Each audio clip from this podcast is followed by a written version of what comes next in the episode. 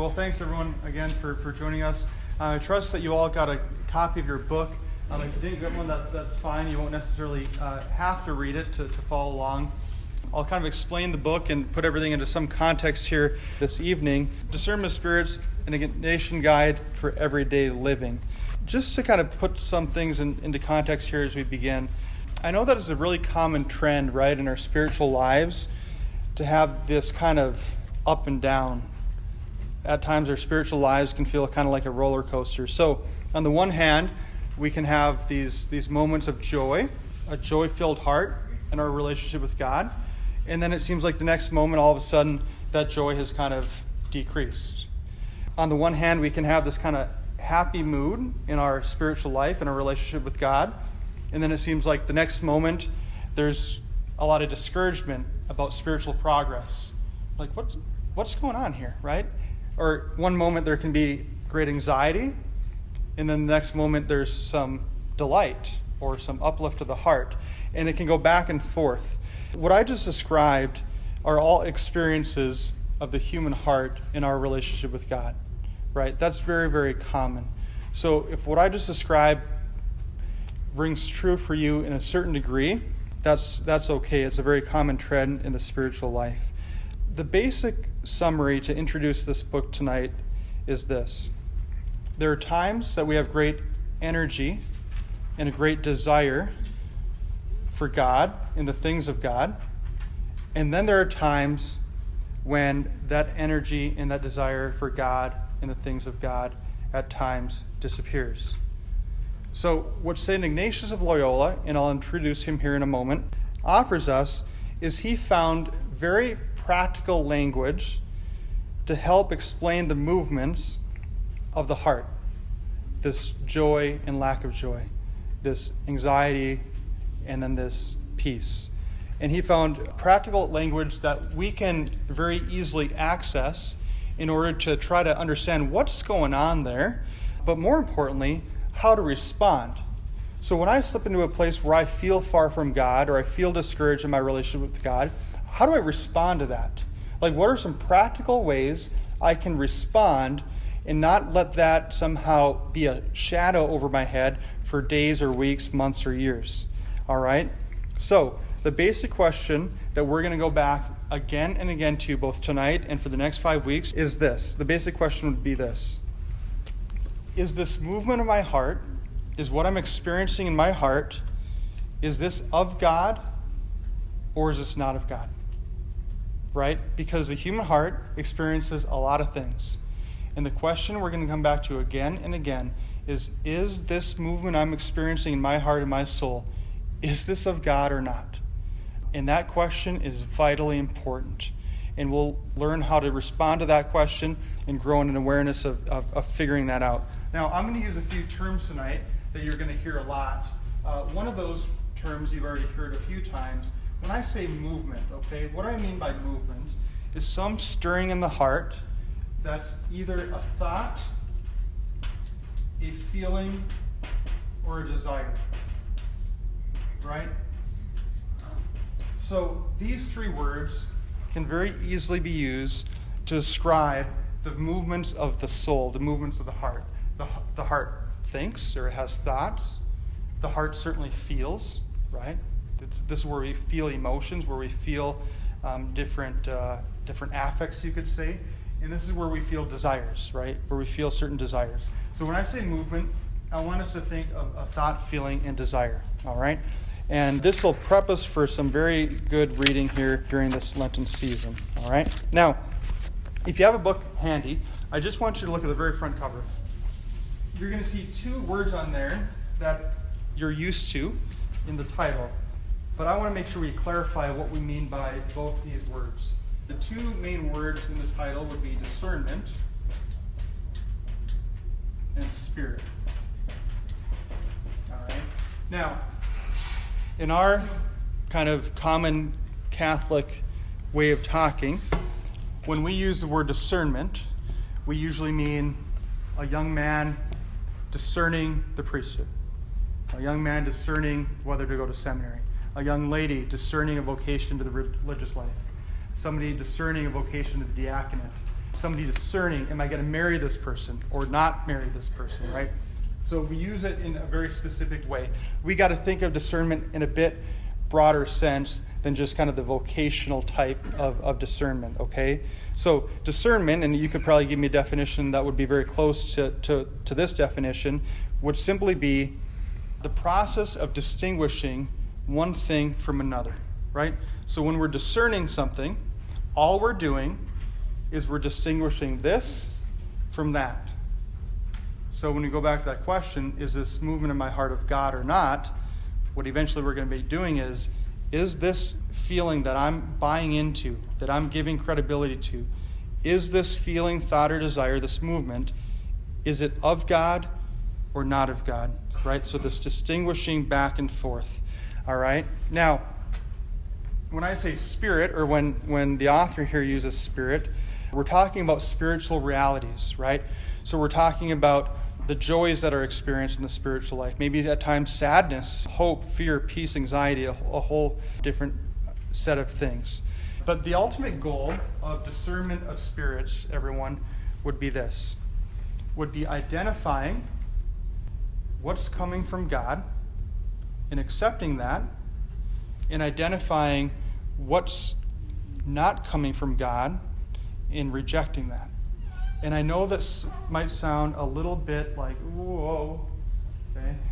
This book provides lots and lots of really practical examples of what this looks like for moms and dads, husbands and wives, bosses and employees, priests, married people, kids. And so we're going to look at a lot of examples in daily life of, of what this is talking about. But what we need to do tonight first is kind of lay the framework um, so then we can apply some of these things just to our daily lives and our daily spiritual lives. But once, I, once again, the goal of discernment of spirits would be to identify what movements are from God, to accept them, what movements are not from God, and to reject them. All right, so that's just kind of a, a, a brief intro. Uh, most of you probably have some familiarity with the name Ignatius of Loyola. There's two St. Ignatiuses. One is in the early church, St. Ignatius of Antioch, an early church father that, that was a martyr. But we're not talking about him, we're talking about St. Ignatius of Loyola. As you probably know, he's the founder of the Jesuits, right? So a religious order. And sometimes we're like, so are like, what religious order? So Benedictines, Dominicans, Franciscans, and Jesuits. That those are just some examples of a religious order. Are they Catholic? Yes, right? religious orders, of course, Catholic, but I always like to, to cover all the bases. So he is the eventual founder of the religious order, the Jesuits, the Society of Jesus. So if you ever see a priest's name, and behind his name uh, are two letters, SJ, that means Society of Jesus. Um, that just means they're a Jesuit. They belong to the order that St. Ignatius of Loyola founded about 500 years ago. Um, so Dominic named his order the Dominicans, Benedict, the Benedictines, uh, Francis, the Franciscans.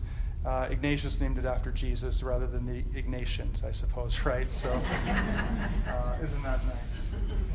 So, SJ. Uh, so, St. Ignatius of Loyola, born in the year 1491. All right, so just to put it in some historical context, his life, the year before Columbus, Columbus was sailing the ocean blue in 1492. This was born in 1491. So around the same time that America was discovered by Christopher Columbus.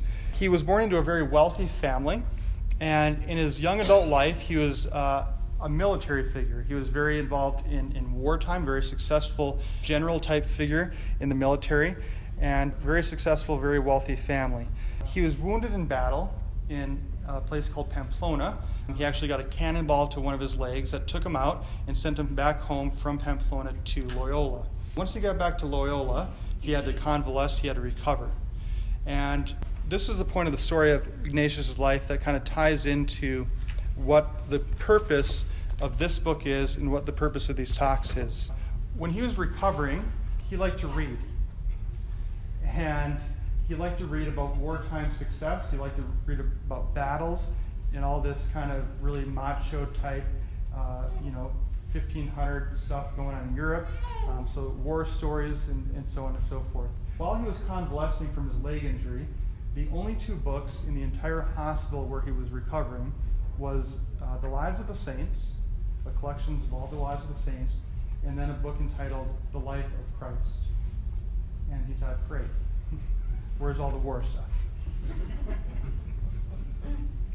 and he started to read these stories about the saints and about, about Jesus pretty much for the first time. And then he did something where we're going to talk about here in a second is he started to notice something going on in his heart while he was reading about the saints. And he compared it to what happened in his heart when he was reading about all these wartime successes, being a hero, being worldly successful. And he noticed when he read about this worldly success in the military, um, and he would daydream for hours about being just this hero, and it would bring great delight and joy to his heart.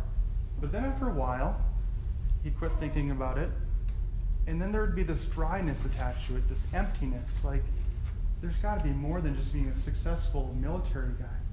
There's got to be something more than just worldly success.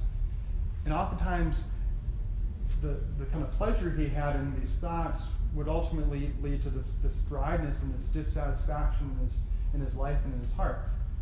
And then he compared it to imagining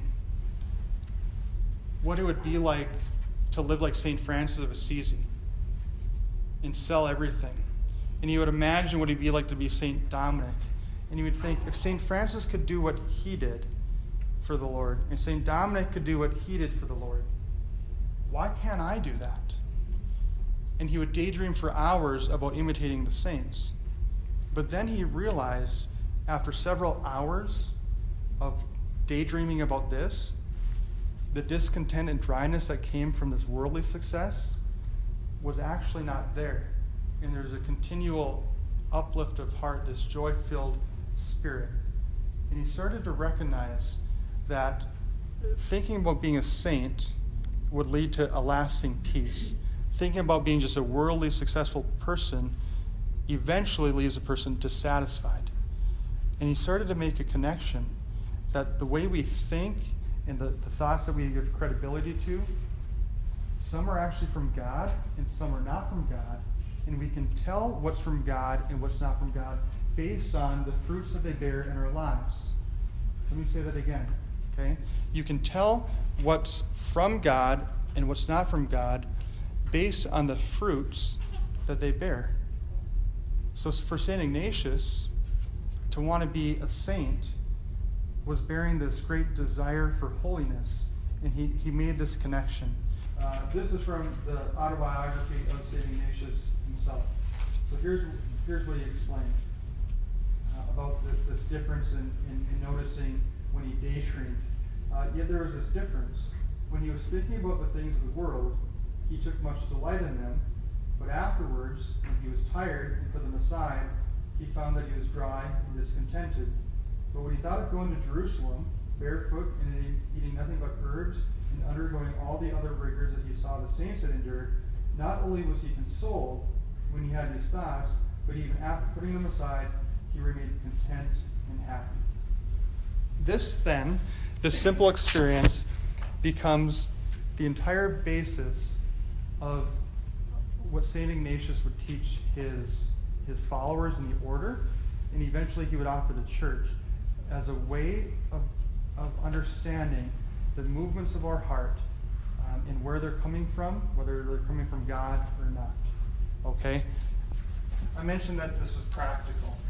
So, what, what, what this book essentially is are, are 14, what Ignatius called rules, 14 rules, one rule per chapter. We're going to go through the whole thing over the next five weeks. 14 rules that we can try to apply to our lives to, to help understand and to know what to do. What do we do when, when we know God's working? What do we do with that thought? And what do we do when we know maybe something else is working? All right, maybe the enemy, or maybe just our fallen human nature. So there's going to be 14 rules, and but before we get to that, we have to we have to cover this.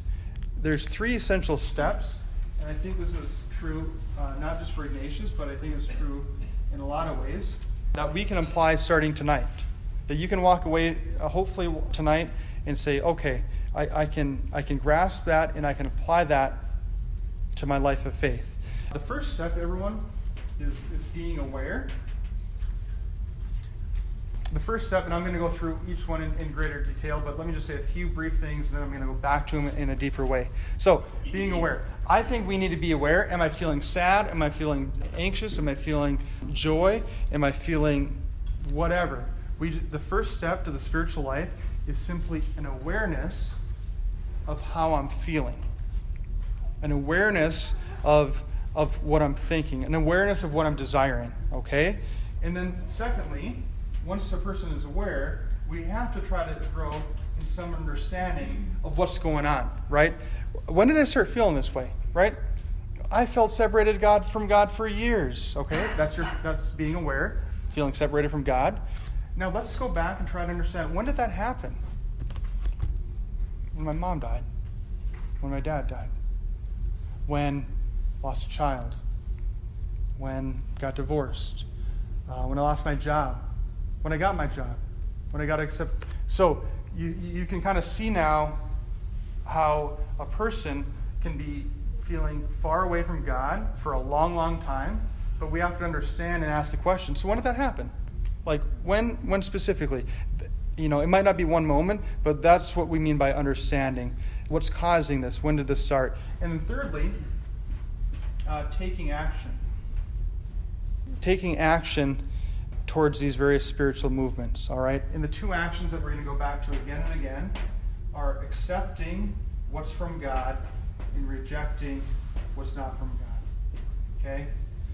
One of the things I say more than anything else, whether it's counseling or, or trying to help somebody out, is is that thought from God? That, that thought you're having, what you just said, that, that you don't think you're any good, do you think that thought's from God?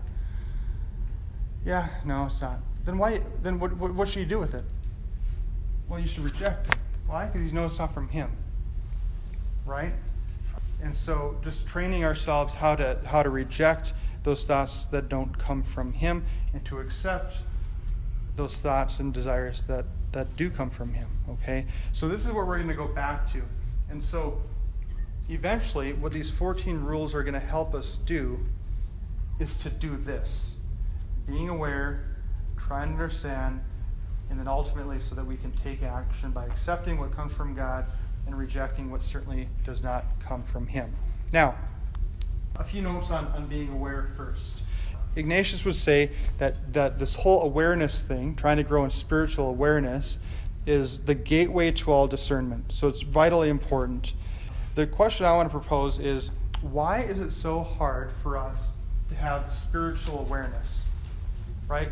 I'll be the first to admit it at times. It's very challenging just to be spiritually aware of what's going on, right? I know when I'm hungry, I know when I'm tired, but I'm really not sure what's going on in here. Like, why is that so hard? A couple of reasons. The first reason it's so hard to be spiritually aware is because we need instruction in the area of discernment.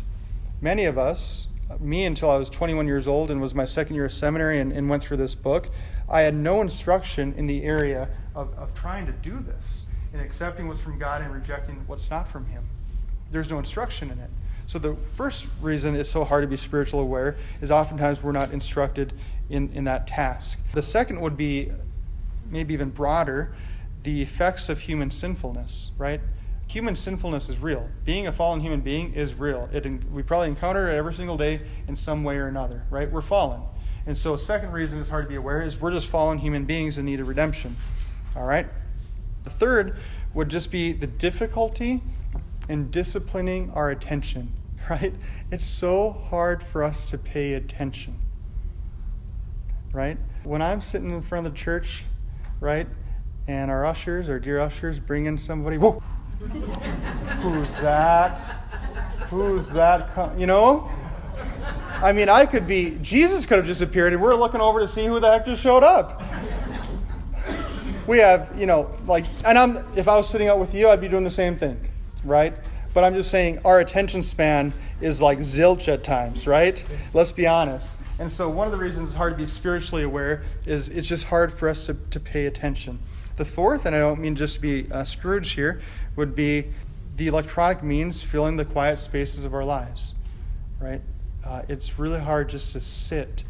One, one fellow once said, Blaise Pascal, that the sole cause of man's unhappiness is his inability to sit quietly in his own room.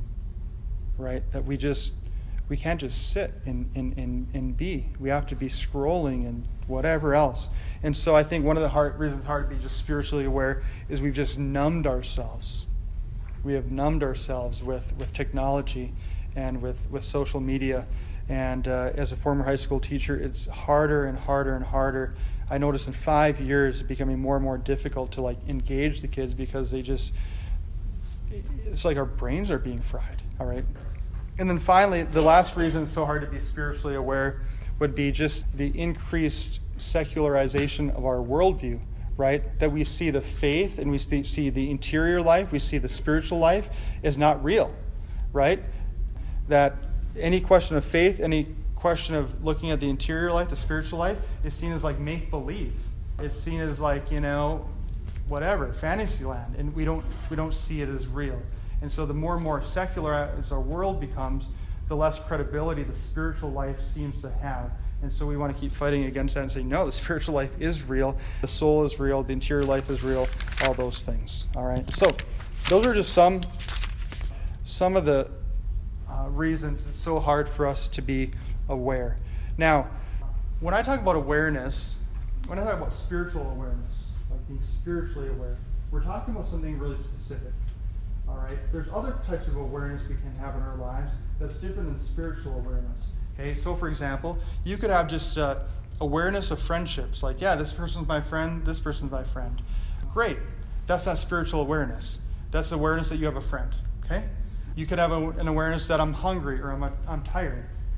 That's not spiritual awareness. That's just awareness of like your body. Okay. That's not spiritual awareness. That's uh, a more basic psychological type awareness. All right, not a bad awareness, we need to be aware of those things, but it's different than the spiritual one. The second level of awareness would be a moral awareness, right? I can look at my life and I can say, how faithful or how unfaithful am I to the gospel? How faithful or how unfaithful am I to, to the teachings of the church? How faithful am I in my actions, my words, my choices, my relationships? Most of us have some level of moral awareness, right? And we're trying to be morally upright people, that's still not spiritual awareness. That's just a moral awareness. Now, is moral awareness good? Yes. And moral awareness, is what I just described, comes from a desire to be in union with God, um, but it's still not spiritual awareness. So, what is spiritual awareness? It's being able to recognize what movements in my heart move me toward God, and what movements in my heart move me away from God's will. Okay? So let's help name something here for a second. Most of you decided to come to Stations of the Cross in let's talk tonight. Right? So there's some movement in your heart that wanted to come and to meditate on the 14 stations and the fact that Jesus gave up his life for us. Whatever whatever movement you had to come here was, in a sense, a spiritual movement. And in a sense, a spiritual movement that you accepted, that you said yes to. Okay? That's spiritual awareness. So, just the different types, but being aware and trying to have that spiritual awareness is, is vitally important. All right. Now, the second step here is understanding what we're going to try to do in these 14 rules is understand these spiritual movements. It's not about understanding. Let me put it this way How do I know it's a spiritual movement? Does it, does it affect my faith, hope, and charity? Does it affect my life of faith, my life of hope, and my life of charity? Then we're entering into the realm of, of a spiritual reality that we want to try to understand. Okay? That's different than just understanding being tired or being hungry. And then, thirdly, and finally, here is taking action. Once again, accepting what's, what movements are of God and rejecting what's not from God. Okay? So that's a really brief intro to just discernment of spirits. Okay? Now, if you could go to page 7 you'll see here the actual text of the rules. These would be from St. Ignatius himself. This would be his actual writing. And you'll see the 14 rules here, obviously translated into English. He probably wrote in Spanish, but these are in English, thankfully. So that I'm not going to read through them all, but I just wanted you to see the text of the rules, so you have some some kind of concept of them. So each of the 14 chapters, each of the 14 chapters will focus on one of these 14 rules that you'll see here. Okay, it's pretty straightforward. If you go to page 11 you're going to come to the prologue. Uh, what is discerning the spirits? This prologue here is basically what I just told you. All the stuff I got was from here. The reason I want to do it this way is because it gets a bit technical. I wanted to try to explain it as best I could. Um, if you want to give it a shot and read that, you're welcome to. Um, you won't uh, you won't be missing out too much if you skip that. So if you could go ahead then to page 27 just to kind of uh, put some framework into your reading for next week to hopefully make it more more acceptable. So for next week, you'll see in the on the guide here that uh, you might have grabbed when you walk in. If, if, not, you can grab another one. For each week, we uh, basically gave you three chapters. Uh, for next week, it would be the prologue, if that's something you would like to do again or uh, read on your own, and then rule one and two. So we're only going to be doing two of the rules for next Friday, March 6th. And then the subsequent weeks, we'll be doing three of the rules um, per week. So it works out nicely to end here on the last, uh, the week before Good Friday. Okay, so it really divides out nicely. It's nice that we're only going to be covering two rules next week because it, they're, they're once again, they're very foundational. And I want to just point out one thing. So back to page 27, uh, rule one. When a person moves away from God, so let me explain this for a second. What Ignatius is doing in the first two rules is trying to explain that the Spirit of God is experienced differently in our souls depending on if our life direction is moving toward God or if our general life direction is moving away from God. Okay, let me say that again. That the Spirit of God is it doesn't work differently, but is experienced differently in the heart depending on our general trajectory in life. Okay? We call that the conscience. So, for example, what, chap- what Rule 1 is going to focus on is a person who's moving away from God. So, this is a person who, to use Ignatius' term, is moving from mortal sin to mortal sin. That's what he says. So, this is someone whose life is, is spiraling not toward God. The Spirit of God is going to be experienced differently in that person than if we're really striving for holiness, right? The Spirit of God is going to try to convict them, to kind of, kind of uh, pick at them a little bit, right? Is going to try to pick at their conscience, and, and, and we'll explain that here. He's going to explain that, okay? So, rule one is talking about how the spiritual life, or how, how the Spirit of God is experienced in a person moving away from God, okay? Um, it's, it's really important to read that chapter. And then uh, the next one, if you go to page 38, this would be then for those individuals who are really striving for, for holiness and have, are not in this general trajectory away from God, uh, moving toward God. And then how is the Spirit of God um, working there? So that's what we'll look at. So for next week, uh, like I mentioned, try to read the prologue and then the first two rules, uh, the first two chapters.